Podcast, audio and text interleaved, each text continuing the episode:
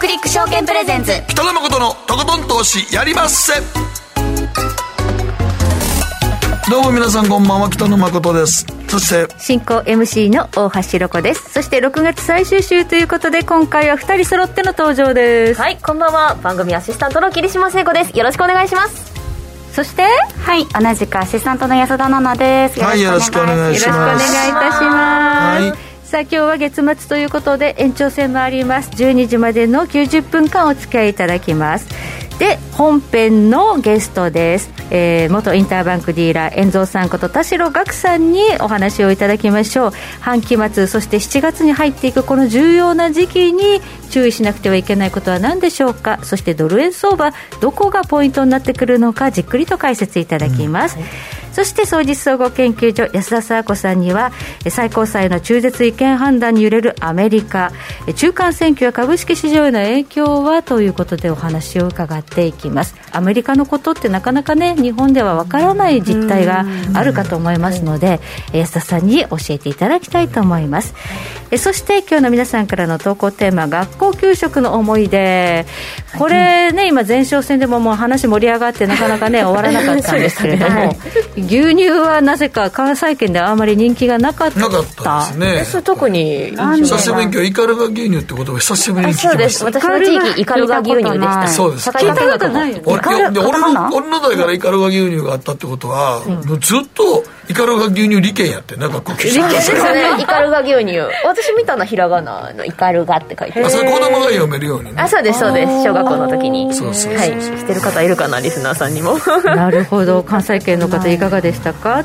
地域性もありますよねこういうの。地域性あるある。そうですね。給食の内容とかもそうですね、そうそう。友達がなんか急にどっか引っ越してなんか手紙もうたらめっちゃなんか給食が充実しててびっくりした。へえご飯が出るっていうのは当時なかったんであんまり。あ米飯給食が始まったのもだいぶ後かもしれない後ですね。僕らパンでしたからねやっぱり基本ねそう。え揚げパンあったんですか？揚げパンは俺の時代はなかった。あそうなんですね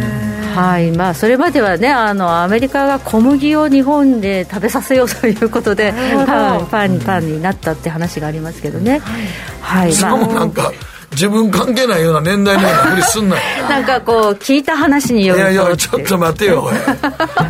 こっちや聞いた話ですね。どっちかこっち側やろ。へえっていう感じの話ですけどね。はい、え給食にまつわる思い出ありましたら送ってください。後半でご紹介させていただきます。ではこの後誠とひろ子の週刊気になるニュースから早速スタートです。北野誠のとことん投資やりまっせ。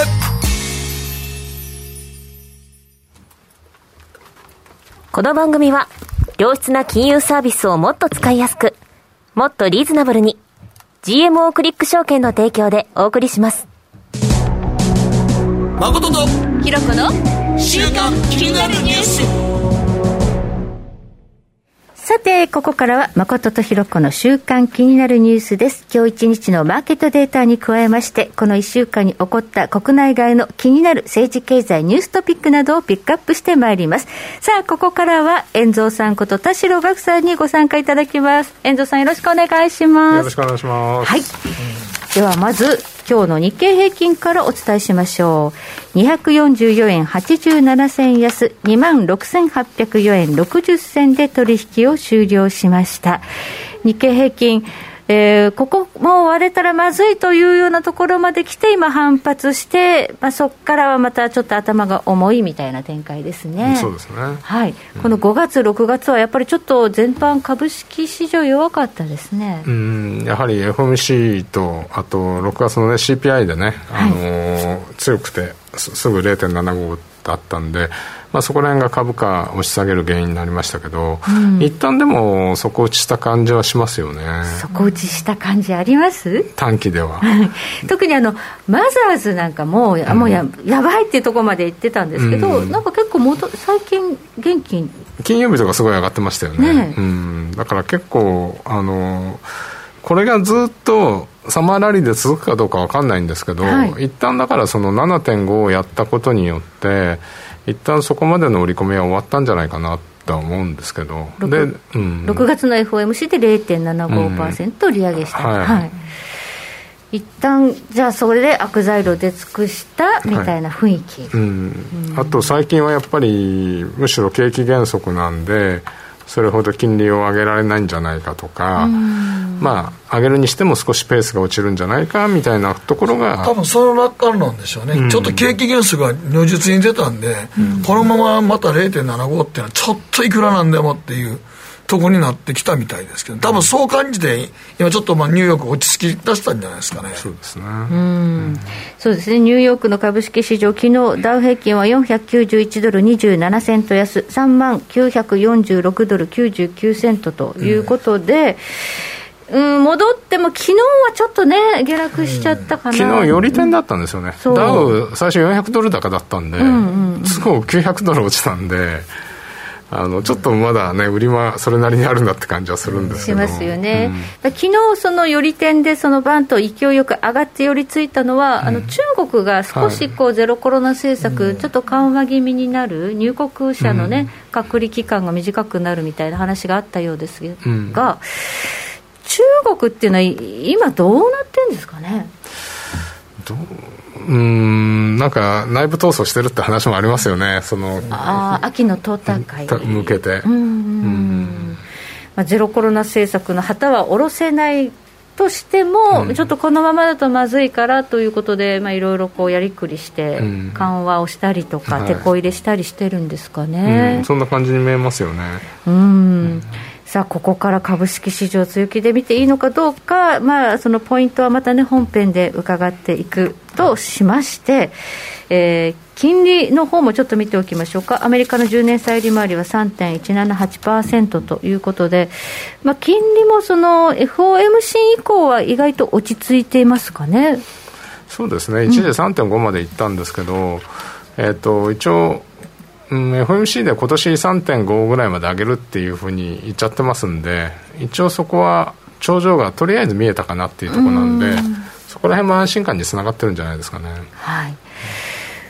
まあ、その金利の安心感であの株が少し反発気味になったというのはなんとなくわかるんですが、コモディティがちょっとおかしいですよね、最近。うんうんなんか綿花とかめちゃめちゃ下がってたり、あと銅が下がってたり。銅がねやっぱり先行指標って言いますよね、はいはい、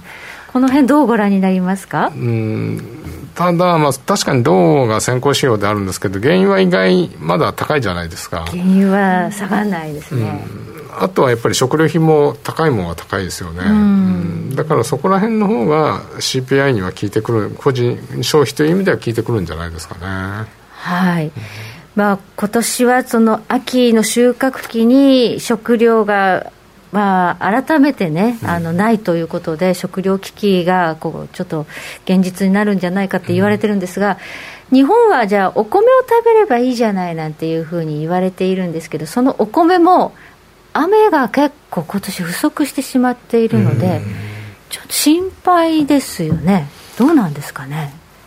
まあ、なんか早いんで6月梅雨明けって。水がちょっと非常に早いです、えー、2週間しかなかったからね、うん、そう特にあのこっち方面降ってないからねあんまりね。そう。ね、そうなんですよ、だからお米がもし不作だったりすると、うん、日本だけ助かるなんてわけにもいかなくなってくる可能性がありますよね、うん、野菜なんかも上がっちゃいますよね。上がりますね、この水不足はあとは水力発電っていうのもね、一つこう不安材料になってくる。そうやねんね。ちょっとこれ計算外に雨降らんかったからね、なんか100年に一度ぐらいの暑さになりそうだっていう、困ったもんですね。ダメな時にはダメなことが重なるみたいなことがちょっと起こっているので、まあ、これがやっぱりそのインフレをなかなかこう沈静化させない一因になりそうですかね。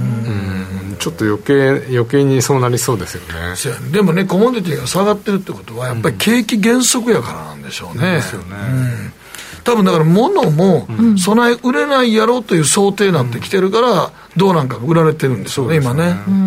あそうそう、日経新聞の記事でね、あの製造業の在庫が結構今、積み上がってるみたいなのが、日のあたり出てまして。あれ？あの在庫なるべく確保するような動きがあったのと、意外と売れなかったので、溜まってきちゃってるらしいんですよ、でこれが今、在庫が潤沢にある状況の中で、景気後退気味になってくると、これよくないですよね。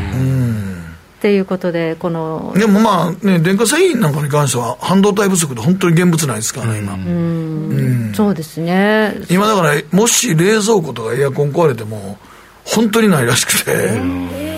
本当に。いや、ほんまに今すげえ、冷蔵庫がなんかうちの CBC ラジオで、リスナーさんが冷蔵庫壊れたって言って、行っても、なんかもう選べないんですって。そうなんですか？うん。選べないの？選べない。いや、現物として今すぐ届けれたら、冷蔵庫なんかすぐいるやん。はい、そうですよね。だそんなん、みなんかに、あの、1か月待ちですって言われても無理やんか。はい、だからもうか、なんか選べないねって、やっぱり。マジっすか？僕今日テレビ壊れたんですけど。ああ、まあ、テレビはまだ大丈夫じゃないですか。まだ大丈夫な方です。まだ選べる余地ありますけど、冷蔵庫の場合は、入れる自分のところの大きさとか、そあ、そサイズもね。それもあるから、もう形限られてたらしくて、なんか必死で探したっていうメール来てたぐらいですから。はい、半導体不足で結構怖いですよね、やっぱり。じゃあ、その需給ギャップがいろんなところで起こっている特にこの真夏、ね、このぐらいの暑くなると、冷蔵庫非常に壊れやすいんで、うん、はい、暑いとね、冷やさなきゃいけないから、ね、そう、頑張ってダメになっていくんですよ。はい、はい。ではここで、えー、聖子ちゃんが気になったニュースピックアップです、はい、はい、私の気になったニュースなんですけれども JR 西日本がおとといの27日に世界初となるフルスクリーンタイプのホームドアをこの来年春に開業予定の大阪駅北側にある梅北新駅に導入することを発表したんですけれども、うん、フルスクリーンってドアが、はい、えっと、モニターになってるってことですね。そうなんですよ。私もあの写真を見たんですけれども、えー、あの天井までになっているあの本当にこのホームと線路側を分断できるようなタイプのホームドアなんですけれども、はい、そちらにその案内板だったりそういうはい、スクリーンタイプになっているので、はい、かっこいいですね。いやそうなんですよ。で映像見た時にまたびっくりしたのが、はい、あの可動式のホームドアになっているので、この列車の止まる扉の位置に合わせてこう襖のようにこう 襖みたいにはいそうなんです。スライドしてそのホームドアがそう開くようになっているんですよね。なので結構あの、まあ、トラブルだったり、まあ、緊急的なものでやっぱ止まってしまうことってあると思うんですけれども、そういう時にも対応してくれたり、まあ、列車によってもまあドアの数も違ってたりするじゃないですか、そこにも臨機応変に対応してくれるのですごく便利でいいなと思ってたのもすごいあります。あとやっぱなんか列車私ホームってすごい怖いんですよ。やっぱ特にそのすごい混むような、やっぱ通勤ラッシュの時間帯だったりでやっぱあのホームドアがあったとしてもやっぱちょっと怖いなって思ったりするんですよね、うん、地域によってはあの今日話題になってたんですけど、まあ紐みたいなタイプの、うん、そうちょっとねあの向こう側にすり抜けられちゃうようなドアもあるいやそうなんですよ。やっぱあってもやっぱちょっと怖い不安やなって思ったりするので、まあ、こういう完全に分断してくれるタイプっていうのはすごくなんか安心できますし、うん、でその案内掲示板もめちゃくちゃ便利じゃないですか。もうなんかその掲示板を探さなくていいっていう、うん、そうですね、はい、で思いました。どんなものになるのか実際に見てみたいですけれども、まあ、ちょっとね、はい、ニュースググれば映像も出てきますけれども、ね、まあ、今あの、ちょっと運転士があの初心者だったりすると、下手くそで あのバックしたりしますよね、ドアの位置ちょっとあります。ちょこちょこありますよね。ね。ああいうことしなくても、ドアの方が入り口に合わせてくれる。はい。あとちょっと最近、物騒であのテロみたいな車内で何かあったときに、ドアの位置に止まれなかったから、車内から脱出できないみたいな件ありましたよね。ありますよね。はい。ああいう時にそのドアの方が出口にこう動いてくれたら逃げやすくなるっていう、はいそういう利便性もありますかね、うん、そうですよね、それもいいなと思いました、あとなんかもう一つびっくりしたのが、はい、なんかデジタル案内板に利用者ごとに登録した場所への行き方を表示する技術が公開されたっていうふうにあのニュースにも載っていまして、ということは、このフルスクリーンのところで自分のその登録した情報でその出してくれるシステムが出るかもっていうことですよね。自分の？隣の人も自分の見るのかな？いやそそうなんですよ。このシステムどうなってるんだろうって思うんですけどそこででも。ちょっと今一瞬想像つかないね。いや、そうなんですよ。私も。ちょっと一文でえどういうことやろうってすごい思ったんですけど、はい。まあ、でもめちゃくちゃ進化してますよね。進化ですね、はい、これが大阪あそうですね。お披露目されるんですね。あそうなんですよ。梅北新駅っていう来年春に新しいでできるもんね。はい。大阪駅の北北側ですね。昔の旧国鉄跡地が再開発されてあそこに一駅着くんですよ。JR 環状線の大阪駅と福島駅の間に、大阪の昔の多分在庫ああそこであったでしょ、はいはいはい。あの引き込み線があって貨物列車が、あそこに多分作るんやと思うけどね。あそうなんですね。あそこものすごい再開発してるから今。はいはいはい。もっと綺麗に。大阪がどんどんどんどん新しく生まれ変わる、大阪駅本当綺麗ですよね今、今綺麗ですね。びっくりします。はいということで、えーデジタルフルスクリーンの安全扉、ができますよというお話でした、はい。えーでは、えーこの後はお知らせを挟んでマーケットフロントライン遠藤さんにじっくりとお話を伺っていきます。北野誠のとことん投資やりまっせ。霧島聖子投資家1年生です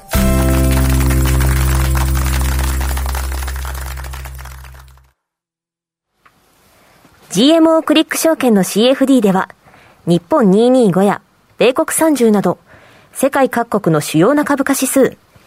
原油や金などの商品、レバレッジ ETF、リート ETF、外国株など、世界中の金融資産を買いからも売りからも、手数料無料で手軽に取引することができます。今まで気になっていた世界中のあの指数、あの銘柄、あの商品に投資ができます。パソコンからスマートフォンまで高性能なトレードツールも魅力。CFD も GMO クリック証券。GMO クリック証券株式会社は、関東財務局長金賞第77号の金融商品取引業者です。当社取扱いの金融商品のお取引にあたっては、価格変動などの理由により、投資元本を超える損失が発生することがあります。お取引をする際は、当社のホームページや契約締結前交付書面にて、手数料などの諸経費、及びリスクについて十分ご確認ください。大橋ひろ子投資一筋うん十年北野誠のとことん投資やりまっせあれごさて、ここからはマーケットフロントラインです。改めまして、元インターバンクディーラー、遠蔵さんこと田代岳さんに伺っていきます。よろしくお願いいたし。ますさあ、海外下半期相場入りで注目すべき夏相場を左右するイベントとはというのが今日のテーマです。海外の下半期相場入りっていうのが今ちょうどそのこの6月末というのと7月初めっていうのは重要な時期なんですね。そうですねはいはい、はい、その、えーなぜ重要なのか、ちょっと教えていただけますか？まあ、日本でも 年度末とか半期末って特殊なフローが出るじゃないですか、はい、で、まあ、そうすると日本の 9, 9月末に当たるのがこの6月末ですよね海外はね、そうかそうか、はい。ですからやっぱり半期ごとなんでそういう特殊な時給もありますし月末の時給。なおかつ明日30日なんでドル円で言えば5等日ですよね、はいはい。5等日月末だからやっぱり普通に考えればドル買いだろうってとこなんですけどあとは年金のリバランスが海外勢あるんじゃないかとかそういう話もありますしそういう特殊なフローが昨日なんかもドルじわじわ上がってきてましたよね。だからそういうのが出てるんじゃないかっていう説もありますよね。そうか。月末やからね明日。だから今日も137円ぐらいのアタックになってるわけですね、うん。はいまあ、月末であり、海外にとっては企業の半期決算とかね、まあ、いろいろこうやらなきゃいけない時期ということで、その今のトレンドとか、今のファンダメンタルとは関係ないあの取引が発生する可能性があるっていうそうですね。ことなんですね。はい。はい。だからまああの生産みたいな意味合いもありますよね。そうですね。S q みたいなところね。S q みたいな感じですよね、なんとなくこうその関係ないという言いながらもこれまでリバランスの時ってこれまでの長いトレンドとは逆方向に動きやすいっていうイメージなんですけどそういう考え方でも合ってますかね？そうですね。普通に考えるとあの株が下落して株のウエイト下がってたら、そその分株買って債券売ってっていうのが簡単に言うとそれがリバランスじゃないですか,、はい。そういう意味ではひろこさんおっしゃるように株が下がってたらその下落してアセットがパパーセンテージが減った分を株組み入れてくんで株買いみたいになりやすいですよね、うん。こういうのはだからその単なる需給での売買なのでこれに惑わされてあたふたしない方がいいってことですね。まああのそれもあるんですけど、ここのとこちょっと株価が落ち着いて先週ぐらいから反発してきちゃきてますよね、はい。だからその流れがあのその流れにフォローするような需給であればあと今あの日本で言えば6月のうん20日ぐらいから7月の前半ぐらいまで配当金の支払いがあるんですよね。これ7兆円ぐらいって言われてるんですけど、はい、で、えーと、そうすると個人もあの機関投資家もその回遊力になるんであのもしこの反発が反発であれば、うん、そういうのはあの今までの相場の流れ短期の流れのサポート材料にはなりますよね。うんなるほど、うん、この配当金というのもありますが、うん。もっとビッグなのが ETF の分配金っていうのがなんかあるらしいですね、はい、7月8日、はい、はい、そうですね、うん、はい。これはちょっと説明いただけますか？はい。えっ、ー、と ETF の決算がそこにあるんで、はい、配当金を出さなきゃいけないですよね、そうすると、あのー、まあ、これの225型にしろトピックス型にしろ、まあ、日銀も36兆円ぐらい持ってますけど、はい、あのー、いっぱい投資家がいるんでそれに配当金出すために、えーと、配当金捻出のためにも持ち株を売る動きがあるわけですよね。それが、えーと、よ大体あのその決算が8日か10日なんで今回10日が休みなんで8日に集中するだろうと言われてるんですけど、はい、まあ、大体8000億から1兆円ぐらいあるんじゃないかっていうのが言われてますよね。8000億。今ね、あの東証一部って言い方しないか、まあ、あの売買代金1日3兆円弱の中の8000億、うん、だから1兆 ,1 兆円ぐらいですね、うん、だからこの日は、大きいよね、この日は結構だからいつもね、うんあの株価下がりますもんね、そうですね。ETF の分配金の売りは。毎年例年ね、10日でしたもんね。下がりますよね。うん、そうすると、まあ、これの売りが怖いから、事前にちょっと今持ってる株、手締まっておこうかなっていうのも事前にちらほら出始める。うん。その今、まだあのあるんで、うん、でも来週ぐらいになったら、あのまあ、その売る人たちも一発で売らないかもしれないんで、うん、その23日前はもう要注意ですよね、うん、23日前になったらちょっとこれ食らう前にちょっと手締まっておこうみたいなね、うん、うん、だからちょうど今配当金も入っててこう上げ上げの感じがあのその手前で一旦利食いの時が来るのかもしれないですよね。うんそこには気をつけておきたいということですね、でも逆に言うとここ抜けると割と買いやすくなりますけどね。そうですね。サマーラリーなんて言われますもんね。そうそうそう。サマーラリーって夏枯れっても言いますよね。どっちなんですかね。まあどうなんですかね。でもね、夏枯れにはまだちょっと早いですけどね。サマーラリー来ると嬉しいんですけどね。そうですね。ただい昨今の状況としてはその株価とドル円があんまり連動しないんですよね。はいまあ、勝手にドル円はまあ動いてますよね。だから円売りっていうことで、まだまだもう今も137円ぐらいになってますよね、だからどうしてもやっぱり日銀のスタンスが今のままだと円売りっていうのはとりあえずキャリートレード的に、とりあえず円売っとけって感じですかね。そうなっちゃいますね、うん、まあ、円安ということで、うん、えー、しかもアメリカの金利もあのちょっと上昇止まるかと思ったらなかなか下がらない感じもありますね。そうですね、トップからはやっぱりその最近、あの利上げが一服するんじゃないかとか、うん、不況っていうか、減速が来るんじゃないかということで、10年債も3.5から3.1ぐらいまで下がってますけど。けど。高値高値圏にはいますよね。そうなんですよね、うん、まあ、どんどん低下するということではないんですよね。うん、さあこのアメリカのまあ金利というところが、なんといってもこのドル円が一気にね、あの3か月ぐらいで20円動いた、えー、原動力だったということを考えると、ここ重要なポイントとして、えー、来週の雇用統計の数字なんかも、うん、まあ、ちゃんと見とかなきゃいけない。はい、8日雇用統計で13日 CPI で、うん、で要は、まあ、選挙もありますけど、うん、インフレ率を下げるのが早いかあの結果として失業率が上がっていくのが早いかっていうもうそういうレースになってきてると思うんですよね、うん、でパウエルさんも記者会見で失業率はまだ3.6ってもう歴史的に低いんだからこれが低いうちに金利を早く上げてインフレを抑えたいって言っててだから、まあ、でも4%か4.1%ぐらいまでは多分上がるだろうなって言ってるんで、うん、その前にいかに下げるかってことなんでこれからやっぱりこの雇用統計と CPI って注目されますよね、指標としては。はい、6月の FOMC で0.75%やって、うん、であのドットチャートで FOMC のボードメンバーの見通しが出た、うんはい、で今年の年末時点で、えー、フェイフレート政策金利は3.4という見込みが出た、はい、これがなんかほぼ一致した見通しになっているということが今のコンセンサスなんですよね。そうですね、まあ、とりあえずそうなあれを見て今までどこまで上げるか分からなかったのが一応頂上が見えたわけじゃないですか。3.4かってなったわけですね、うん、だからまあそこでそこが織り込まれて株価落ち着いたっていうのであと0.75にしたのもあの週末にリーク記事が出たんで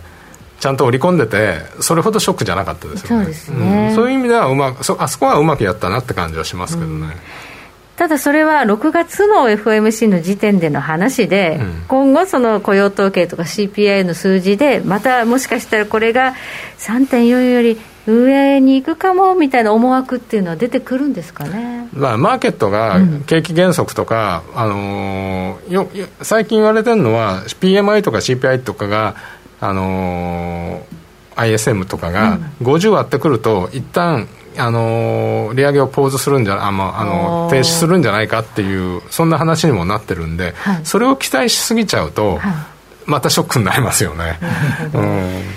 まあ、今ね、景気減速とは言われているけれども、PMA なり ISM なり、まだ5、うん、50全然上なんです、ね、だから50割れると、ちょっと動き出すでしょうね。うん、う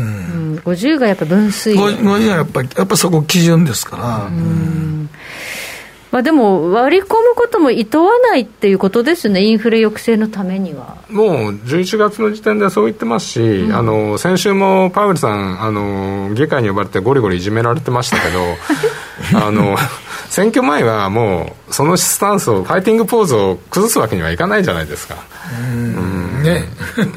インフレ退治しますっていうね、はい。うん、そうですね。そうなんですよね。だからそれインフレ退治しないとガソリン代はね、もうやっぱりアメリカの人はやっぱりガソリン代やっぱり何やかんやでものすごく気にしてますから、増税と同じになっちゃいます、ね、そうなんですよね、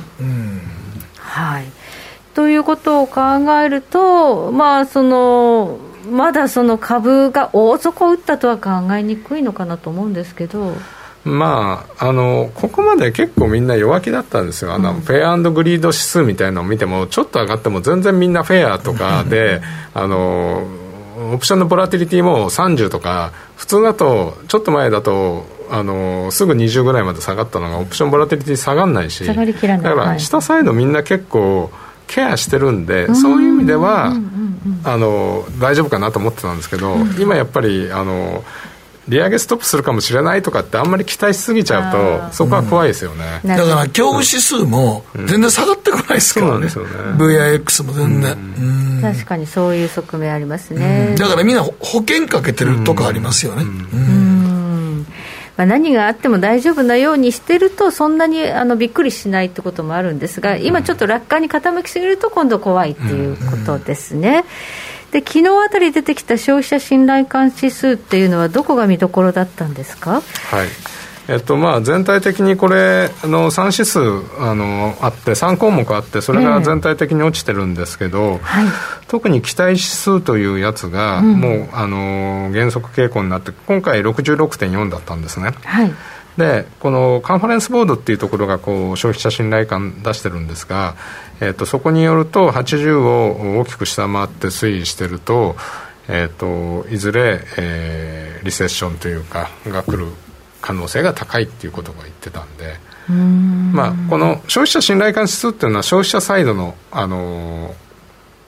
あれじゃないですかその、うん、センチメント。で PMI とか ISM っていうのはあのー企業サイドなんで、ね、両方落ちちゃうと、はい、やっぱり先ほど在庫が増えてるってお話もあったと思うんですけど、えー、両方落ちちゃうとそれはそれでやっぱりやばいでしょって話になりますよね。そうですよね、うん、景気はもうあの冷え込んでいくっていうことですから、うんうん、まあ、こういう数字が出たのもあって昨日あたりはやっぱり株がこれで落ちましたね。あの400ドル上がって、これが出た瞬間ドスンといったんで、昨日はこれで下がった下がったということがありますね、だからこの数字、強い数字だけだったあのあのアメリカの経済ですけれども、これがどんどん弱い数字が目立ち始めるようになってきていますので、うん、手綱を緩めるのかどうかっていうところが今いろいろ議論が分かれてるところっていうことですかね。そうですね。はい。まあ、あと今週から来週にかけて PMI とか ISM とかいっぱい出てくるんで、うん、まあ、そこを見ながらまた一喜一憂するのかなって気がします、はい、でお話総括して、遠蔵さんはこのドル円相場今136円7円まではいかないという感じなんですけど2002年の高値の135円16銭でしたかね、うん、あそこはもう抜けちゃってるわけですよね。はい。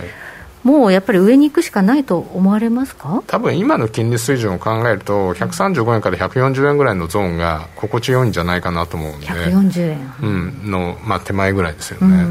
で、そこを超えてきちゃうと、多分当局ももっと警戒感をあらわにすると思うんで、まあ、そ140円の手前ぐらいで終わるんじゃないかなとも思うんですけどね、一旦は？一旦は。当局というのは日本の、うん、日銀はでも今のところ何も言えないですからね。口だけですね。やってかまあ口先だけやろうし、うん、実際になんかちょっとなんか発言すると株は暴落するし金利上がるでしょうから、うん、そうなると一気に今ただでさえ物価高いのに、総裁がなんかちょっとでも踏み込んだら怖いっすよね、それ。今度株は下がると思う、ね、株はもう絶対下がるし、うん。だから、もう黒田さんも今のところ姿勢に変わりはなしとしか言いようがないから、ただまあどどこまでこれを許容するかですよね、まあよく言われるのはあの介入って言うんですけど金融政策維持内で介入してもあの、まあ、一発目は効くと思うんですけど、はい、長続きしないと思いますし、ね。はい、うん、やるとしたらそのレレンジャーの柔軟性利回りのあの限界を0.25から0.35に上げるとか、うん。そういうことをしてある程度介入するぞって脅かすと少し円高になると思うんですね、実際に介入せんけど、うん、金利ちょっと上げといて、うん、介入の姿勢見せるだけである程度は効果ありますからね。うん、介入は多分ほとんど見透かされて逆にやられますからね。あとドル安にするってことはあの金融緩和になっちゃうんでアメリカサイドから言えば、うんうん、それを今アメリカが許すとも思えないんですよね、まあ、よっぽどなんか1日に7円ぐらい円安になって150円に近づいたって言ったらそれはそれでもう許してやらしてってことになるかもしれないですけど、まあ、それがそれがないとアメリカはねあの、うん、だってドル高にしたいんですもんね今ね、うん、インフレ抑制でね、はい、ということで、まあ、日銀だけ単独で介入やったって意味なしっていうことはもうみんな分かってるんで多分やらないでしょうと。いやほんまやったらそれを見せるんやったらさっき言った金利いじるしかないですからね、うん、そうですね、まあイールドカーブコントロールの変動幅を拡大するという意味での利益、そうそういうの出るとちょっと収まると思いますけどね、まあ、それをいつやるかっていうことなんですけど、どうですかね？まあ、その前に早くアメリカのあのインフレ率が下がってくれって今願ってるんじゃないですか、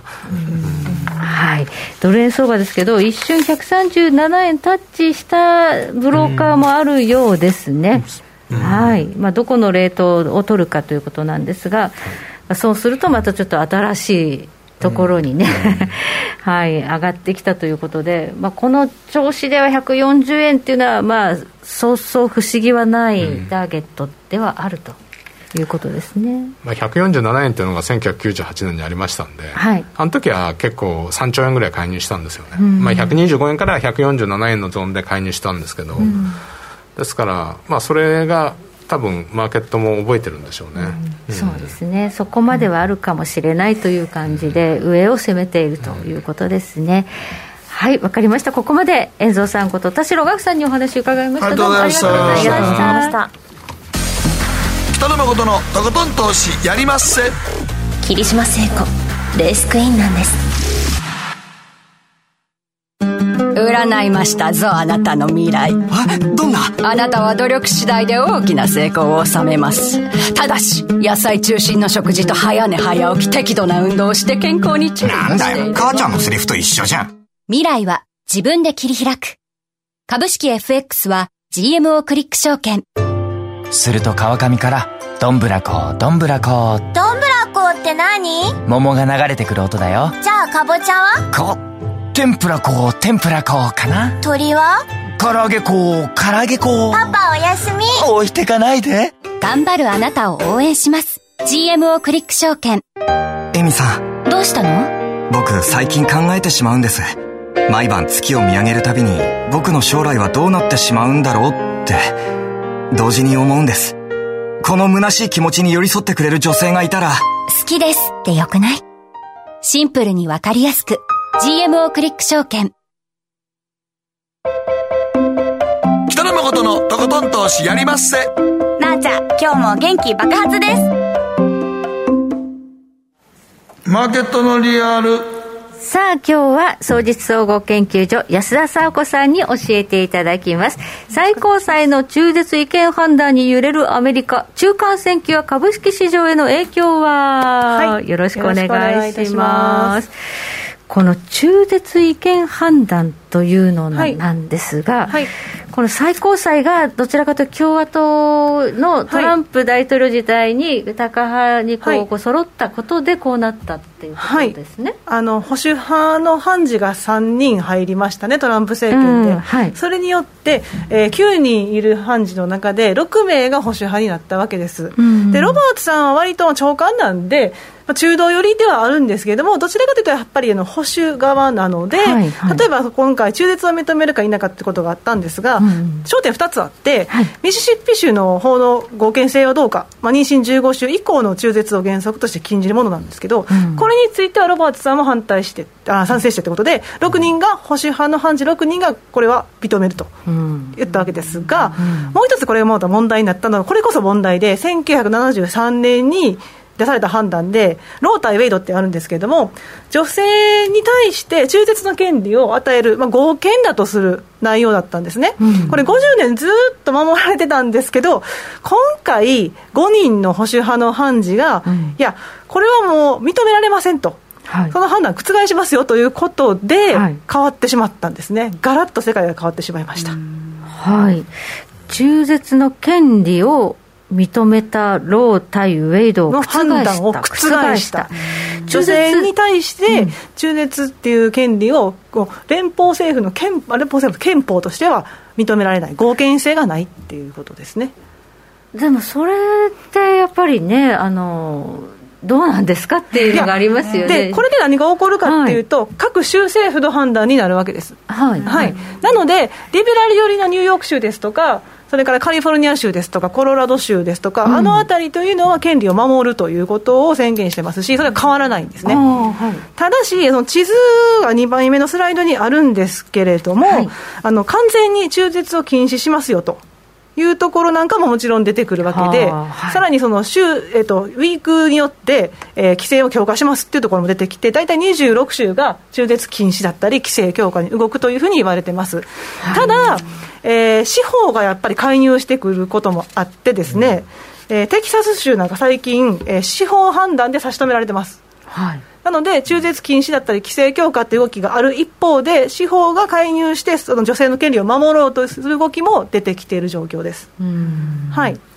まあう埋めまあ、産みたくないっていうのもちょっと語弊があるんですけどっていろんな事情があるんでしょうね、いろんな事情があったりとか、はい、埋めないとかね、なんか、はい、そう中絶できないとなると、これ、困るってこともありますよね。そうですね、まあ、そういったことがあるので、はい、今回の最高裁の判断については、やっぱりおかしいんじゃないかっていう意見がアメリカでも多くてですね、うん。はい、あの世論はやっぱり中絶は合法とすべきだっていう回答が85%あるわけですよ、うんはい、はい、やっぱりこれ女性の権利として守られるべきだってことですよね。そうですね、はい、でそういう、まあ、ちょっと最近はやっぱりトランプさんが送り込んだ3人の保守派の判事の影響もあって、保守派の判断が出やすいので、うん、最近の最高判事の信頼感っていうのもやっぱり過去最低の25%まで落ち込んでたりもします。で、あのー、やっぱりその例えば性別とか党派別で見ましても、今回、その中絶の権利を覆した最高裁の判断、これに対しては、いや、おかしいねっていう方が多いわけですよね。うん、うんこれ、中間選挙でね、はい、あのトランプ政権のその負の遺産みたいな感じで、はい、あの民主党優位になるというムードになるんですかね。で、あの割とそういうような風潮に見えますよね、報道の仕方を見てますと。はいはいはい、でも、蓋開けてみてて、あれと思うのは、やっぱり、あの中絶については重要だけれども、うん、最大の関心事ではないという回答がやっぱり多いんですよ。で6月の半ばに実施された、はい、あの世論調査なんですけど、はい、これはですから最高裁が判断を下す前ではありますが、うん、やっぱり議論が過熱している時ということなので、うん、世論はあながち間違ってないと思うんですが、はい、この重要だが最大の関心事じゃないというのも62%、そうなんですね。大きく上回っているということで、はい、でここがまたポイントで、違憲の判断された後つまりその中絶というのは合憲ではないですよっていう判断が出た後、どうなりますか、投票可能性、あなた行きますか、影響ありますか？って言ったときに、影響はないっていう回答が76.6%なんですね。でやっぱり皆さんの関心事は生活に関わってくるインフレと経済っていうことなんですよ。はいなので、中絶の権利と経済、どっちが重要かという質問になりますと、やっぱり経済が66%になって、中絶の権利23%ですし、あとその、これ別の調査で、アメリカ人にとっての最大の懸念は何ですかっていうと、インフレが71.7%、しかも懸念するっていう回答は97%まで来てますから、やっぱりここはインフレなんですね。当然ながらインフレなんです。だから、インフレがもしかして減速すると、また中絶の問題というところにフォーカスが当てられるかもしれませんが、アメリカ人が投票を決める上で、一番重要ではないっていうことがこれで分かります。で、他にそのいった事情っていうのはあのアメリカの現状を見るとあなるほどなっていうことが浮かび上がってくるんですが、うん、実はアメリカってその世界でも中絶している方が非常に多いんですよ。あそうなんですか、はい、そもそも。そもそも、はい、中絶実施率って言いまして女性の人口1000人にあたりどれぐらいの件数があるかっていうのを見てるんですけど、うん先進国ではスウェーデンに次いでアメリカが多くって19.6なんですね。で社会主義国元社会主義国が多いのはその女性の権利が認められていたりですとかカソリックですとかその宗教色が弱いので、はい、多いのはまあ分かるんですけれども、はい、アメリカが非常に多いのはちょっと特筆すべき点で。はい。これあの右側に中国の数字出してますけど、はい、これ2010年の数字なんですよ、はい、つまり一人っ子政策やってた時の数字なんですよね。ああなるほど、はい、でその中国ですら19.2なんです、はい、ってことはやっぱりアメリカ多いんですよ。そもそも数が多いっていうのも問題ですね。はいはい、で多いっていうのが一つとでこれだけ多いっていうのはなんでですかって話になりますよね。うん、でその時になぜ多いかというとその一部の方々はもちろんその中絶の権利は認めるべきとは思ってるんですけれども、はい、先ほどの、ね、3枚目のスライド見ていただきますと左側の上、えー、米国人の中絶に対する姿勢で条件付きで合法とすべきっていうのが割と50%いらっしゃるじゃないですか。はいはい、でこれなんでかって言いますと、はい、中絶というのを選択肢として最終的に、えー、決断すべきかっていうのがありまして他にも選択肢ありますよねと。うんつまり、まあ、避妊具を使うであったりですとか、あはい、あとモーニングアフターピルを使うであったりですとか、はい、その女性の体を傷つけたりですとか、命の炎を消すようなこと以外の手段ってありますよねと、権利は守られるべきだけれども、あまりにもその中絶に頼りすぎてるんじゃないですかっていうのが無党派層だったりですとか、その合法とすべきだと思うけれども、規制をかけるべきっていう人の考え方なんですね。確かにその中絶手術もかなり女性に負担なんですよね、はい、はい、負担がかかってしまうので、はい、あとはやっぱりその、まあ、その交渉があるときに、うん、例えば避妊具をつけてほしいというふうに女性が言えないような環境と考えると、あまり女性の権利が守られてるようにも見えないですよね。だから、中絶が多いって可能性もあるわけです、ねはい、という可能性も指摘されていまして、まあ、そういった事情もあって、もちろん守られるべきだっていう話ですし、私もそう思いますが、やっぱり一部の方々、まあ、過半数ぐらいの方々がやっぱり規制をかけるべきだっていうのは、そういう考え方が裏側にあるわけですね。だからこそ、その中絶というのが最大の関心事じゃないということにもつながります。はい、はいということで、えー、やはりそのこれが大きな選挙の争点になるかと思ったら、そうでもないという事情がいろいろあるわけですね。そうですね。はい、で、実際にその件数なんか見てますと、実はこれ、減ってはきてたんですよね。減ってはきてて、はい、中絶の件数は減ってはきてたんですけど、うん、でも、えー、2020 2017年の段階で、まあ、86万人で、アメリカの中では最低なんですが、まあ、2020年にちょっと93万人で増えるんですけど、ちょっとあんまり想像つかないじゃないですか、うん、日本何件かっていうと、2020年って14万件なんですよ、はい、全然違いますよね。はい。はい、で人口で言ったら、まあ、3分の1じゃないですか、それでこれだけ、ね、中絶件数が違うっていうのは、やはりアメリカが多いっていうのが分かりますよね。そうですね。だからそもそも女性の人権っていうのは、どこの部分をでもって言うのかってことですよね、はい、なので、その中絶というのはもちろん権利として必要なんですけれども、はい、そもそも例えばその性教育を施すであったりですとか、えー、環境を整えるだったりですとか、はい。あとモーニングピルがあるよとか、選択肢が他にもあるよというようなことを伝えていかなければならないというのが、その他の規制をある程度かけるべきだっていうの考え方でもあるわけですね。そうですね、はい、まあ、中絶の件数が多いというところを是正していきたいってことですね、そういうことですね、そもそもね、はい、むやみにということではなくてとい。うことです、でそもそもその低所得者層の方を中心に、どうしてもその中絶という選択肢いってしまうのは、お金がないんで、うん、その避妊具を使えないとかっていうのがなりますよね、でそういうのも、いや、子供できたら逆に2000万円かかりますよって話なんで、そういったことも伝えていかなきゃいけませんし、で6倍目のスライド見てみますと、やっぱりその2016年時点で、低所得者層、貧困層っていうのが、その中絶全体の75%占めてるんですよね。だからその教育っていうのは非常に大事だなっていうのが、ここでも分かりますということです。はい、はい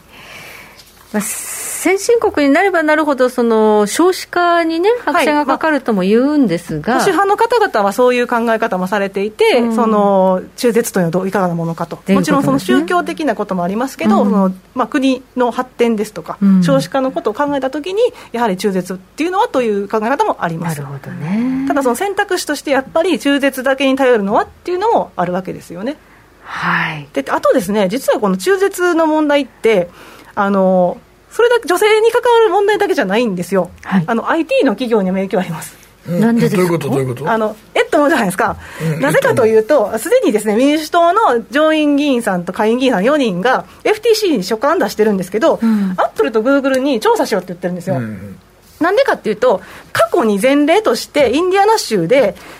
自ら女性がね、中絶を誘発したとして、堕胎と育児放棄の罪に問われて、20年の実刑を言い渡されたんですよ。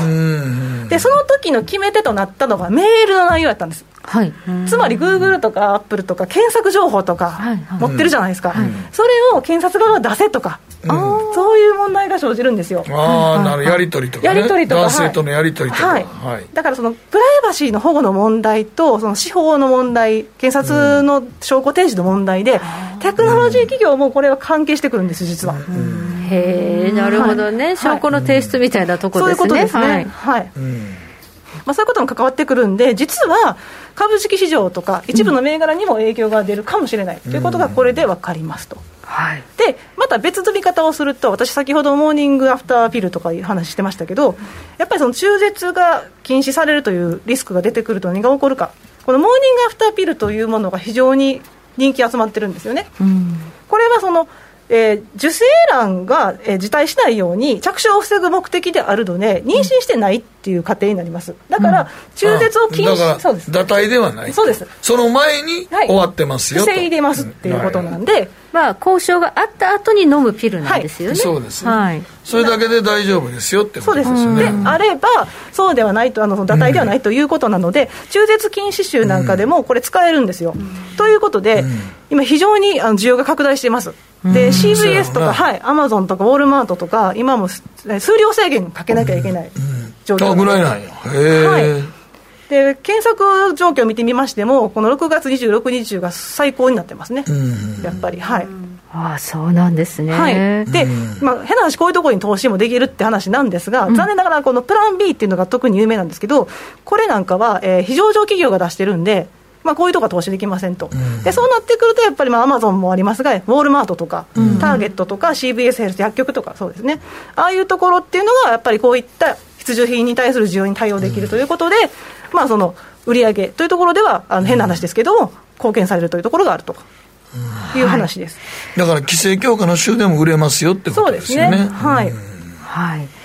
もともとね、その生活必需品というのは、不景気でも強いセクターというふうには言われますけどね。本当にあの、やっぱり過去見てみましても、うん。はい、ちょっとあのコロナ禍の時は異質だったんですが、うん、まあ、IT バブル崩壊の時ですとか、うん、金融危機、リーマンショックの時ですとか見てみると、S&P500 のリターンに対して、やっぱりそのヘルスケアと生活必需品ですね、ここの2つって、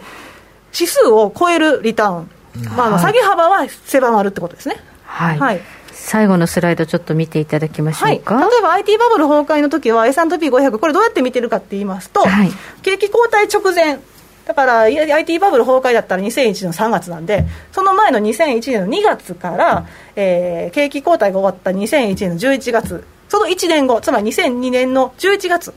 そういった形でリターン見ていったんですね、はい、ですると IT バブル崩壊の時はマイナス24.5っていうのが S&P500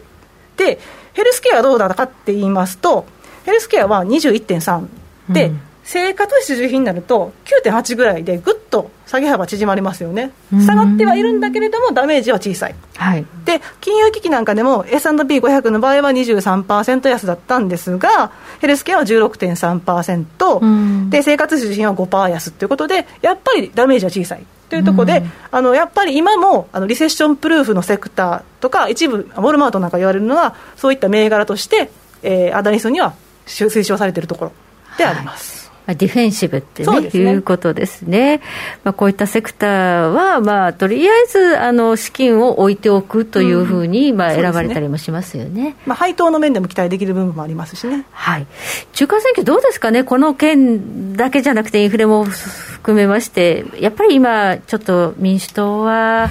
あのやっぱりこういうことが起こっても、バイデンさんの支持率って、実はまた過去最低水準なんですよ、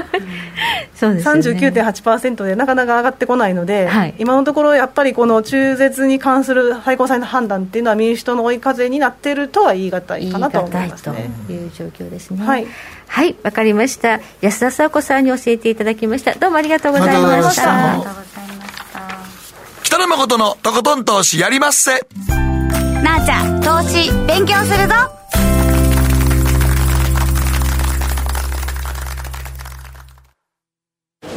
君は周りが見えてない。また怒られちゃったよ。あ部長の前歯にノリ大学生のノリはもう通用したいぞ。はい。ノリをどうにかしないとまずいですよね。部長歯にノリついてますよ。もっと楽しくもっと自由に GMO クリック証券ねえ先生好きって10回言って。それ10回クイズでしょ。いいから。じゃあ好き好き好き好き好き好き好き好き好き好き僕も先生好き。え？もう思わず笑みがこぼれる。株式 FX は GMO クリック証券。いらっしゃいご注文どうぞ。うんと大盛りラーメンにトッピングでチャーシューコーンメンマ海苔それに味玉白髪ネギでああバターとワカメも全部のせい一丁シンプルにわかりやすく株式 FX は GMO クリック証券。さて、ここからは皆さんからいただいた投稿を紹介していきます。今日は学校給食の思い出。はい、早起きさんからです。給食の思い出、奈良県の田舎で育った現在52歳。クジラカツですね。ああ、クジラ。クジラ。ちらもう大橋さんこっちが来てしまった。いやいやいやいや。いやものすごいうかつなトラップでかけるなこちら立つとこっちのこっちの二人なんか待ってえ？何それ？ちょっと今ちょっととしてましたね出たことはないですね。いきなり今懐かしいっていう声のトーン出しましたね。はい噛み応えがありました。東京育ちの同い年の妻は給食に出たことないと言ってますあと年齢詐称と言われますが小学校の時脱脂粉乳でした。あこれも分かんないですね。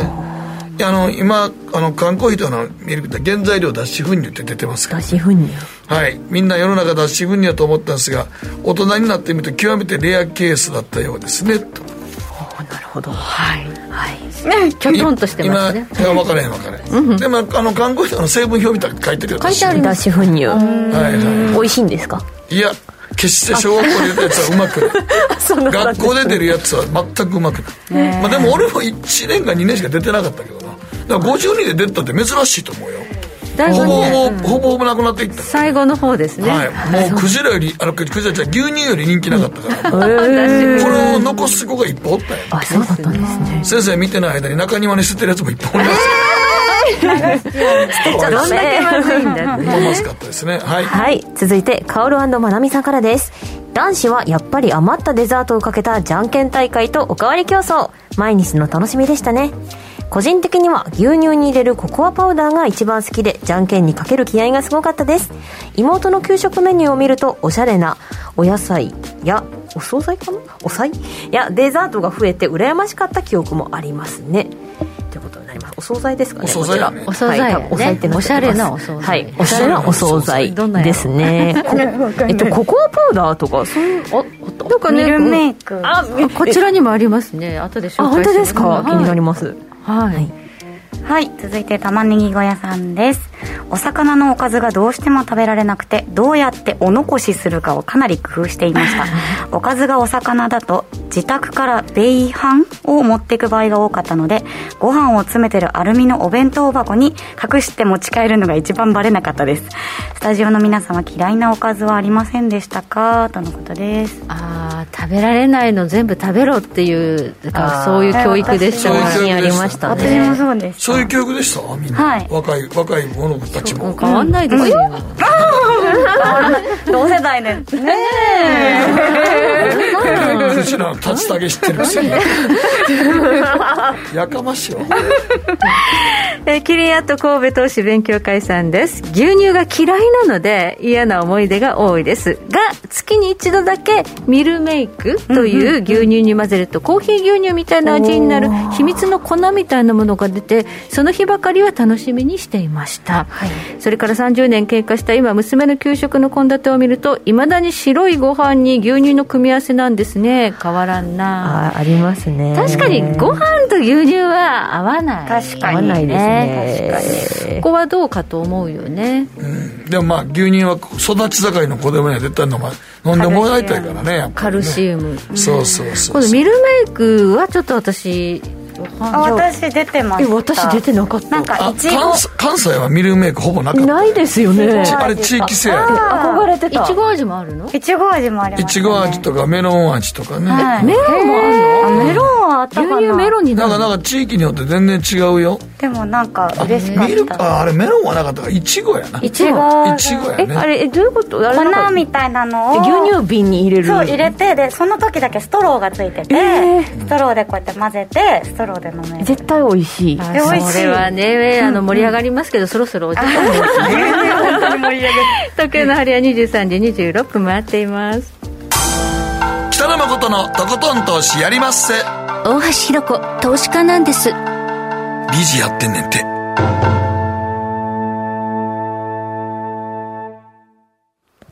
この番組は良質な金融サービスをもっと使いやすくもっとリーズナブルに GMO クリック証券の提供でお送りしました。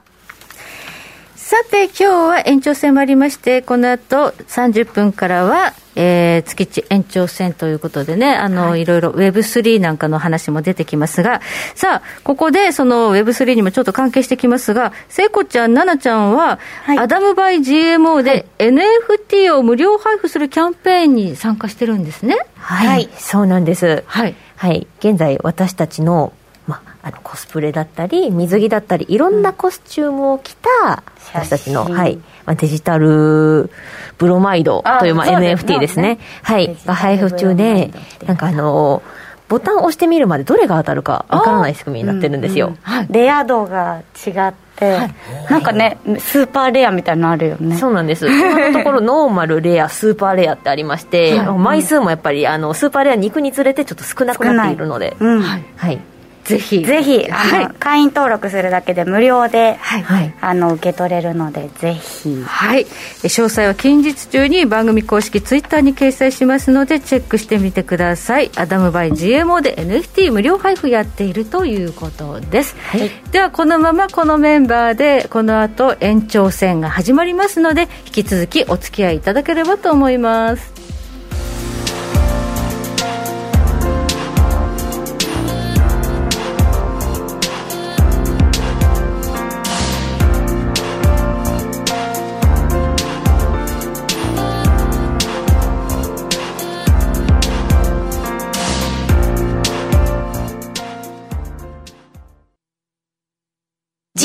クリック証券プレゼンツ。北野誠のとことん投資やりまっせ。月一延長戦。はいということで引き続き月一延長戦でございます。はい月末ということでこの後12時までの30分間生放送お付き合いいただきますが前半では今話題の Web3 について解説していただいておりますので、それを皆さんに聞いていただきながらちょっと番組でもこれは大橋さんとどなたが喋ってるんですか？はい。日本経済新聞社の編集員の鈴木亮さんに解説いただいておりますのでそちらをちょっとお聞きいただきたいと思います、はい、そして後半ではね誠さんのトピックですね。はい。まあ、電力事情について、はい、はい、今まさにねテレビつけるとその話題ばっかりですので、ね、この話題について取り上げてみたいと思います、では早速進めてまいりましょう。この番組は良質な金融サービスをもっと使いやすくもっとリーズナブルに。GMO クリック証券の提供でお送りします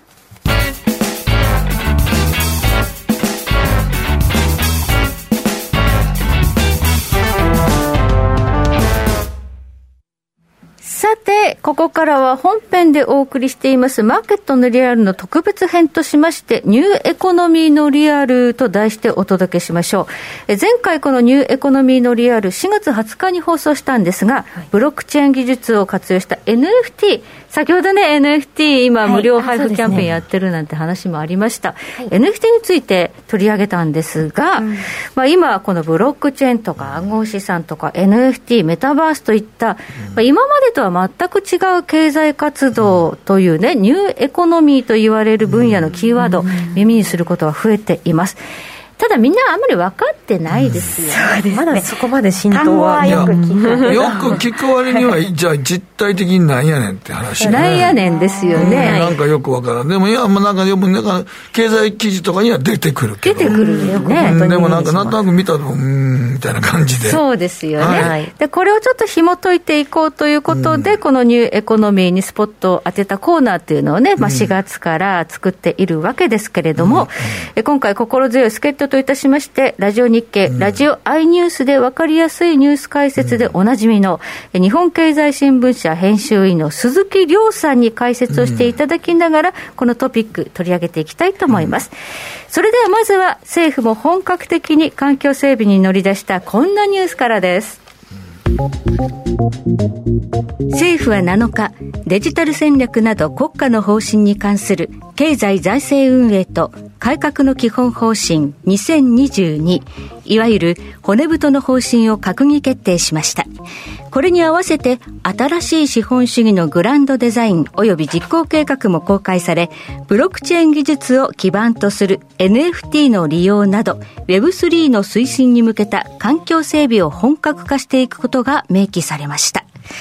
さて、鈴木さん、早速ですけれども、はい、Web3 という言葉、最近よく耳にするんですけれども、ね、3ということは、1と2もあるんですか？あります。どんな内容なんですか？ウェブ1というのはですね、はい、まあ大体1990年代後半ぐらいなんですけども、はい、もう例えば個人の人でもホームページを開いたり、ブログを開いたりして、情報を発信できるようになったんですね。なりましたね。はい、これ画期的だったんですけど、ただこの時はあくまで文字情報。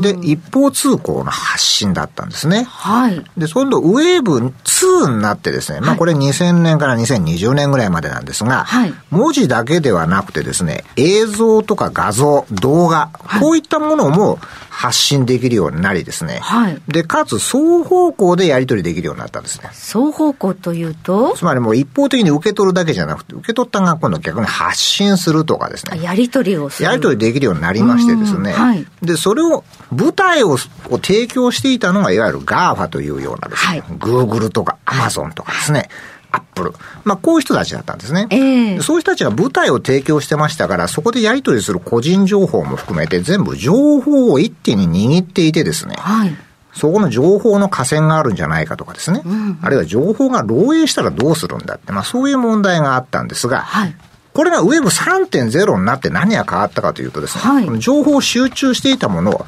分散しようと。分散？どうやって分散するかというと、はい、もう利用者同士が結びつくとかですね。つまり個人と個人がつながる。もうそこにプラットフォームは通さない。あ、じゃあ GAFA はここに絡んでこな絡んでこないんです。来なくてもいいんで、個人と企業がもう勝手につながる。どうやってつながるんですかというところで、ここでブロックチェーンという技術を使うんですね。ブロックチェーンよく聞きます。よく聞きますよね。はい、で、これは、いろんなつながり方、そこでいろんな情報とか、例えばお金とかやり取りできるんですけど、それを相互にそれぞれが記録を確認しているので、うん、例えば誰かが勝手に一方的に数字を改ざんしたり消したりすると、それ他の人たちが見てますから分かっちゃうんですよ。もう全員が監視している状態全員が監視している状態なんですね。これがブロックチェーンという技術で、はい、それを使うことによって GAFA を通さないで、はいどんどんいろんな新しいことができるよということで、はい、例えば、例えば？我々が物を買ってですね、お金を払うときって、必ず銀行、決済機能を通すんですよ。はい。まあ、例えばこういろいろ振り込みをするとかね。はい。クレジットカードで物を買っても結局銀行口座で決済するじゃないですか。今まではそれが当たり前です。ですよね。うん、で、今度この Web3 になってブロックチェーンを使うとですね、はい、直接銀行を通さないでお金の支払いとか受け取りができる。どうやって受け取るんですか？支払うんですか？そこで使うのが暗号資産と言われてる。いわゆる仮想通貨。はい。ビットコイン。ビットコインとか、いろいろありますけどね。そうなんです。こういうものを使ってやろうということで、今までだとちょっと考えられないようなことがですね、この Web3 になるとどんどんどんどん実現できてしまうんですね。まあ、その企業のプラットフォーム関係なしにブロックチェーンも使っていろんな人とやり取りができる。そうなんです。人と企業とか人と人とか、はい、いうことなんですね。で、これはもう新しい動きで世界的にもうアメリカも中国もやってますから、日本もやらないと置いていかれるので、はい、政府も今回船太の方針に入れてですね、はい、我が国も頑張ってこれやるぞと、はい、もう世界に向かって、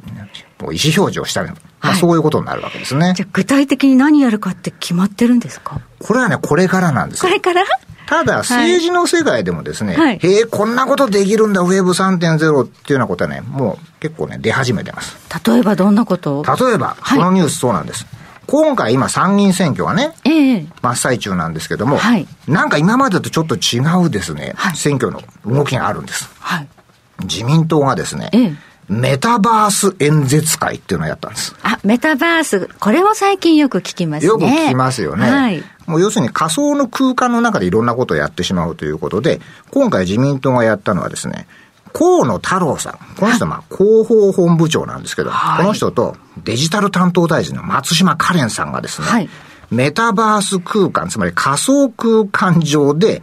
演説会をやって、その演説をしたのは誰かというと本人ではなくて、アバターというその河野さんとか牧島さんの分身。あ、分身。作られたデジタル上の存在ですね、すキャラクター。デジタル上のまあ人形みたいなもんですよね。はい、その人たちが演説をしてですね、えー、でそれを聞いてる人も、はい、もうネット上で、自分の例えば家とかスマホとかで聞ける。はい、今暑いですけど、わざわざ、その、行かなくても。お家で見れるんですね、これ。今まではね、はい、街頭にね、宣伝カー乗り付けてですね、ねね、街中で実際本人が喋る、はい。そうじゃなくても仮想空間上で自分の分身のアバターが喋ってくれると。そうするとこの河野さんがおっしゃってたのはですね、ええ、これ、比例代表区って全国が選挙区になっているような場合は、もうネット上で見てもらった方がはるかに効率いいよね。はい、これは新しい時代の選挙運動の仕方として定着するんじゃないかっていう、まあそんな見方もあるんですね。はい、早速政府もこれで動いているということなんですね。そうなんですね。はい。では、民間企業ではどんな取り組みがなされてるんでしょうか？はい。例えば GMO インターネットという会社がですね、はい、この Web3.0 というビジネスに特化して、まあ投資をするベンチャーキャピタルですよね。はい、まあこういった動きを支援しようって仕事をですね、始めるんですね。つまりもう政府がですね、はい、Web3.0 で頑張ろうと、まあ笛を吹いても踊る人がいないとね、やっぱり盛り上がりませんから。そうですね。みんなやらないと。そうなんです。はい、政府にこうして民間もこういった形で Web3.0 は新しいビジネスのね、フィールドとして、まあ、トライしていこうと。まあそういう動きなんでしょうね。はい。そしてこの、えー、ブロックチェーンの中で、その暗号資産っていうと、今ちょっとものすごく大きく動いてますけれども。動いてますね。はい。これやっぱり新しくできたものなので、マーケットがやっぱり小さいんですね。うん、で、そこで投機的なお金が結構入ってきましたから、はい、今アメリカで金融の引き締めが始まってですね、株価がこうね、かなり乱高下してるんですけども、やっぱりこの暗号資産の世界っていうのもお金が結構投機的なお金が入ってましたから、はい、それがこう、今、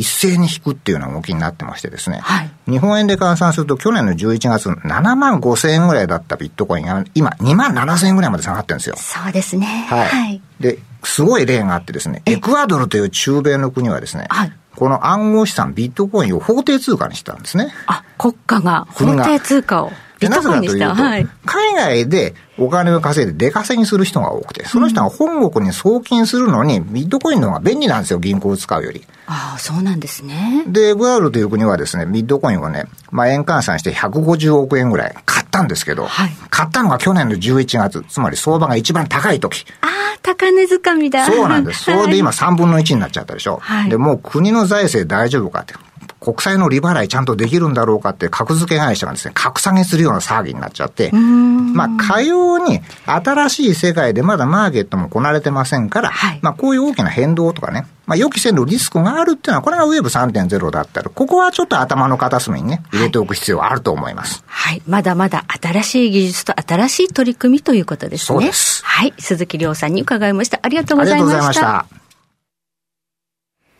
さて Web3 について解説いただいたんですが、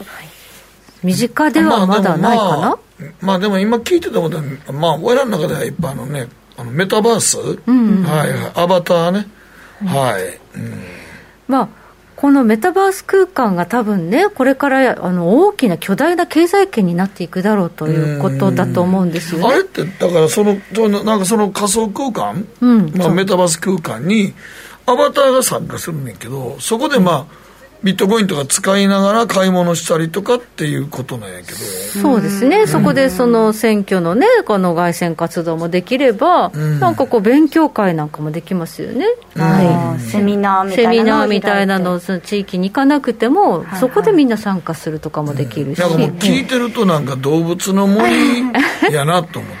集まれ？集まれ動物の森そうやんな。ですよね。動物の森の世界に入って友達と会ったりとかねじゃあ自分をこう着飾るよりもアバターにお金をかけて、うん、お洋服着せてあげたりとか、はい、そうですね、ゲームだと結構ありますよね。ゲームではありありはい、経済圏は伴ってないんですけど それまあオンラインゲームでは結構もうそういう課金がメジャーで。そうそうそう、えー、自分の代わりのアバターが一緒に戦ったりとかして、はい、そこで仲良くなった男性と女性が出会って結婚するっていう話聞いたことあります、はい、リアルに発展することもありますしその世界の中で結婚するっていうシステムもあるんですよ。システム。そう 結婚制度っていうのがあったりするのでそういうのでは結婚しなくて。そうです。その世界の中で結婚するっていうシステムがあったりするので、はい、なるほど、まあ、あのそういう世界でゲームやってる方にとってはなん今更何っていう感じなのかもしれないんですが それを多分あのみんながやるようになるっていうことですね。ゲームやる人だけじゃなくて。浸透してきてるのがすごいなと。そして世界中の人がやるようになって、うん、もう本当に買い物はもうそこで済むみたいな多分そういう世界が来るんですよね。それは現実的に無理やろ。いやそうしようと思ってるんじゃないですかいろんな企業が。まあまあでもでも実際にそれで物が届くとかいう世界になるのかな、そう多分そうです。そこで買ったらそう届く届くって、うん、でそこの中に仮想通貨がとかね。そうですね。でもまあ仮想通貨もだからそういう意味で言うともうちょっと安定してほしい。確かに。ちょっと不安値動きがね大きいっていうのがあります。ね、ちょっと値動き大きすぎるからな、ね、まあ、そんな中で、まあ、物だけじゃなくて NFT という概念のものがねこうものすごくこう今広がっていてお二人もね、うん、GMO のアダムで NFT を今無料配布してるっていう話ですよね。ですからまあこう本当にどんどんどんどん勉強していかないといけないという中で政府もこの骨太の方針の中に何かやるぞというのは盛り込んだらしいんですけど、まあだからその辺がほんまにね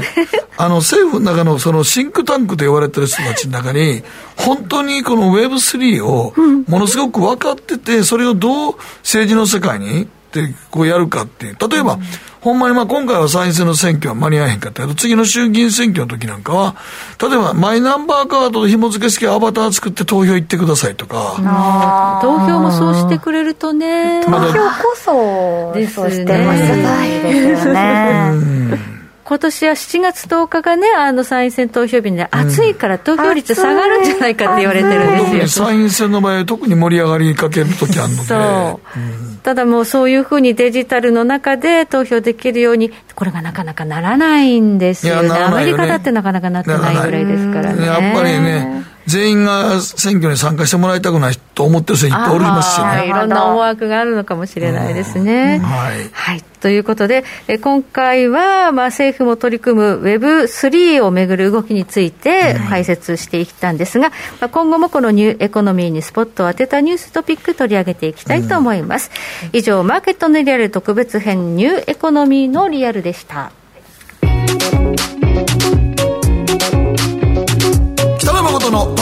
投資やりまっせ月一延長戦。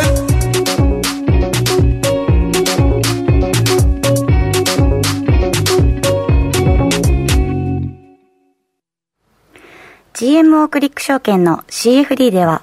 日本225や米国30など、世界各国の主要な株価指数、原油や金などの商品、レバレッジ ETF、リート ETF、外国株など、世界中の金融資産を買いからも売りからも手数料無料で手軽に取引することができます。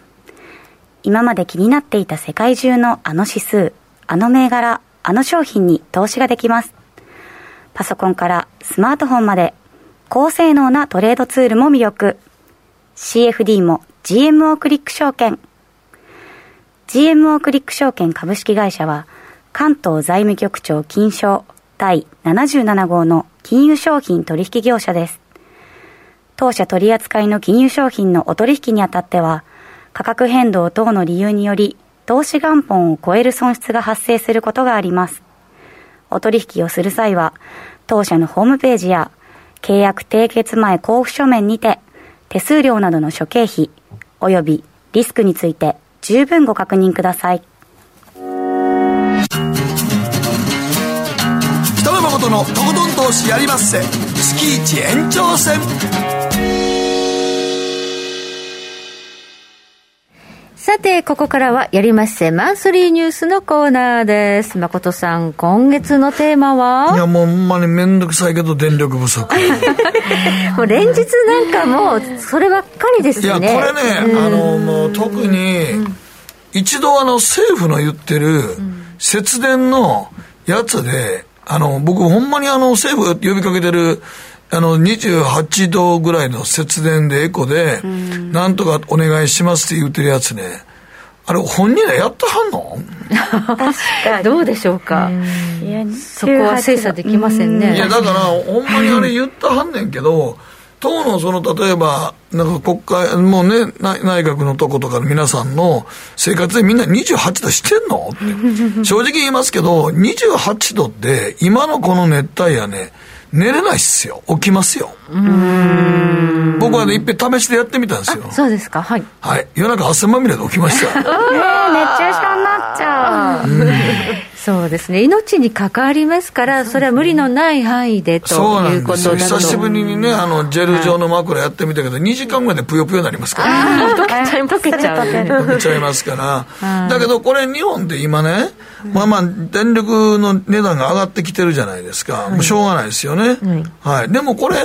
大橋さんもご存知ですけど、こんなもん、電力自由化した時の失敗が今、幸せ来てるんですよ、みんな絶対に。そうなんです、実は電力の自由化で、あの安くなりますよって言ってね、あの皆さんも契約を見直したという。方、多いと思いますだから700社ぐらいが全国で、電力自由化で新しい参入として、自分のところは電力を起こしてるわけじゃないのに、みんなわーっと参入して、電力自由化ですよ、今、だからそこが大体、軒並み潰れていって、はい、値段これぐらいしなだけまして4倍ぐらいになってたりするんですね。だからその、お客さんには安く提供しますって言っちゃったもんだから、こんだけ電力が上がって、あの自分たちが調達できなくなっちゃって、潰れちゃうっていうケースがね、出てくるそうなんですよ、それで結局、じゃあ、ええってなって、うん、じゃあ元に戻りたいって言っても、ちょっと元のところの大手の電力会社は戻してくれなかったりして、うん、またどっかで探さなあかんとか、なるほど、そんなことになってるんですね。これが、だから僕が一番言いたいのは、先進国で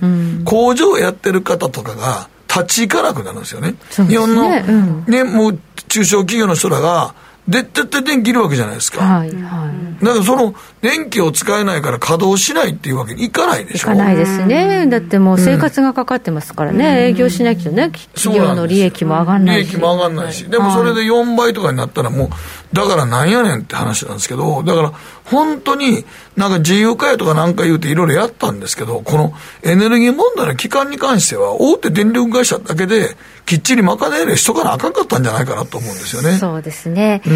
まあ、ちょっとその自由化っていうものの制度設計に問題があったんじゃないかっていうのが最近指摘され始めていて、問題があるっていうのは分かってるのに、ちょっとここまで放置してしまったという、はい、今となっては、だからそれ、電力自由化の時にすでに、これってなんか、なんかこと起こった時に、やばいんじゃないのって、みんなにある程度言われた時もしてましたやんか。そうですね、はい、でも、それね、国民のみんなが安くなる方を選ぶのは仕方ないやんか。でも、大々的に自由化でこうなりましたって宣伝されたわけだから、うん、ね、安い方に契約は切り替えますよね。そう、だから家の電気とかじゃなくて工場の電気とかだったら、それは当然利益上がる方を選ぶから、うん、安い方を選ぶのがいいのに、今となってはそれがなんか値段上がってきて、うわ、どうしようとかなってはる人がおって、それをさもなんかさ、国民が悪かったように言うのやめたってくれへんからと思う、ね。詐欺みたいですね。そうやね。で、それは今回も、だからほんまに政府とかがち、うん、ちゃんと、我々の電力自由化がちょっと政策的に間違ってたんで、いろいろと元に戻す施策を打ちたいと思いますとかなんか言ったらええねんけど、自分らさ、やっといて自由化やっといて、はーい言うて、で、上がったらこうなってって言って、ほんでなんか、いや知らん、知らんがなみたいな感じになってるけど、それおかしいでしょ。うそうですね。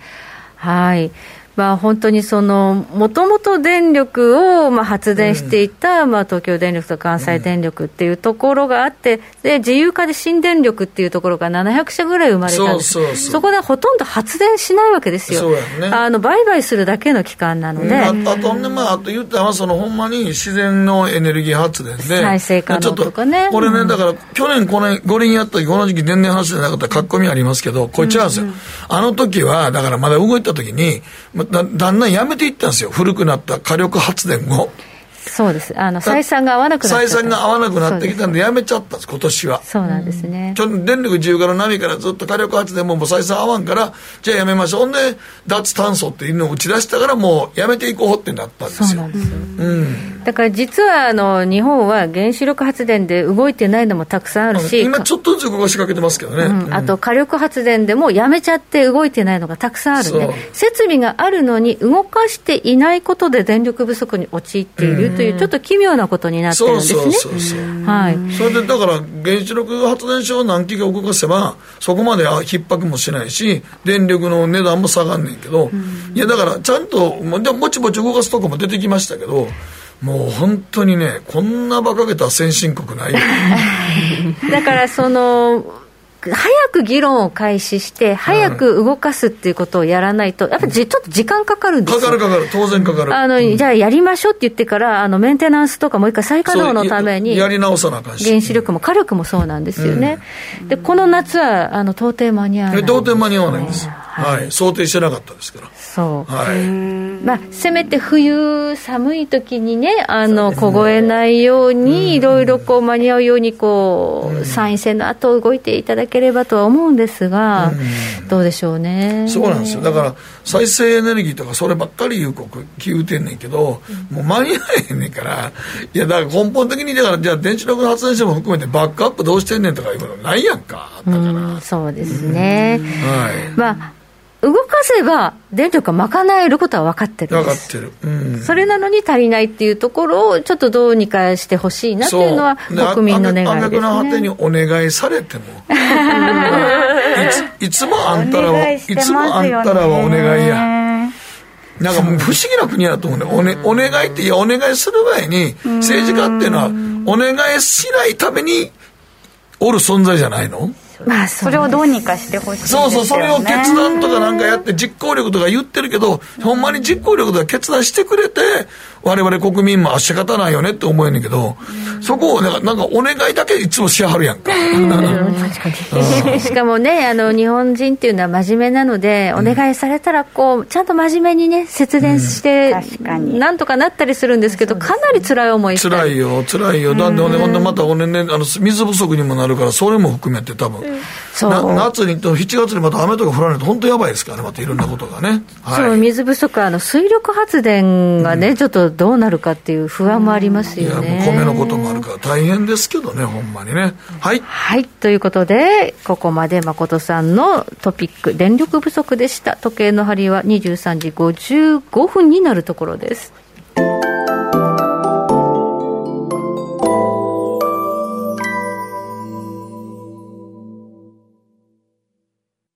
さて、そろそろお別れの時間が近づいてきました。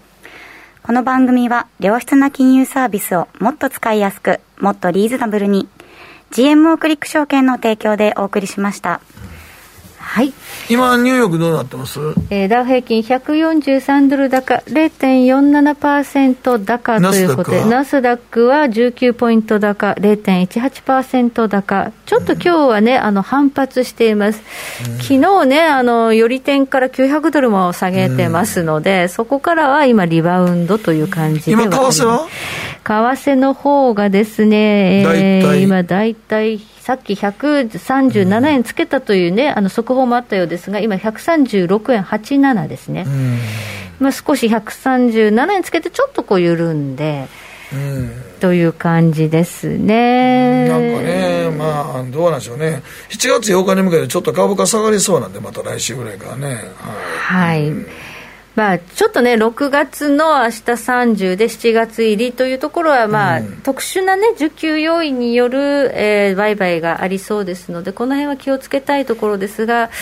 まあ、7月8日は雇用統計もありますので、うん、ここがやっぱりちょっとまたポイントになってくるかな、うん、日本株にしろ、アメリカの金利にしろと。ね。はい、いうことです、ね、売るか、来週、先物。先物で売りますか？いやいや、私、売るつもり満々でしたけど、来週は。7月8日、まあ、まあ、7月8日以降はもう戻しますけど、ETF の分配金年出売り、あれ絶対結構でかいですか、1兆円ってね。1兆円近くの売りが出るというのは分かってることですから、ね、来週の金曜日ぐらいまでちょっと株価はもたつくと思いますけどね、はい、まあ、その後サマーラリーということでね、上がってくれると嬉しいんですけれども、さてどうなるか、参院選もありますからね、10日。そうやね、そうやね。そう。まあ、それ終わってからちょっとあく抜けかなって感じしますけどね。うん。参院選終わって自民党がどのぐらい票を取って岸田さんがどう出るかというところがね、また今後の日本を占う大事なポイントになりますので、みんな選挙に行きましょう。はい、ね、終わってから増税って言わないでね。言わないでほしいですけれどもね。はいということで、まあ、大事なスケジュール、いろいろこう続きますけれども、あとは皆さん、夏バテしないように体調管理していただければと。ねほんま28度では寝れんよ、ほんまに。電力もあれですけど、命がね、そうですねだってもう朝から25、6度、軽く、まだ朝8時、月曜日なんか30度あったもんな、朝8時に30度あったびっくりしたわ。名古屋暑いから、いや、名古屋だけじゃなくて、東京で俺のね、2階の俺のトイレがね、めちゃくちゃ日当たりがいいだから 死にそうやな朝。俺のうち事情が分かる俺のうち事情めちゃくちゃ日当たりトイレ。朝すんごい大変やね夏朝から嫌ですね。暑くて起きてしまうってことですね、まあ、皆さん水分補給していただければと思います。どうも遅くまでありがとうございました、ありがとうございました。また来月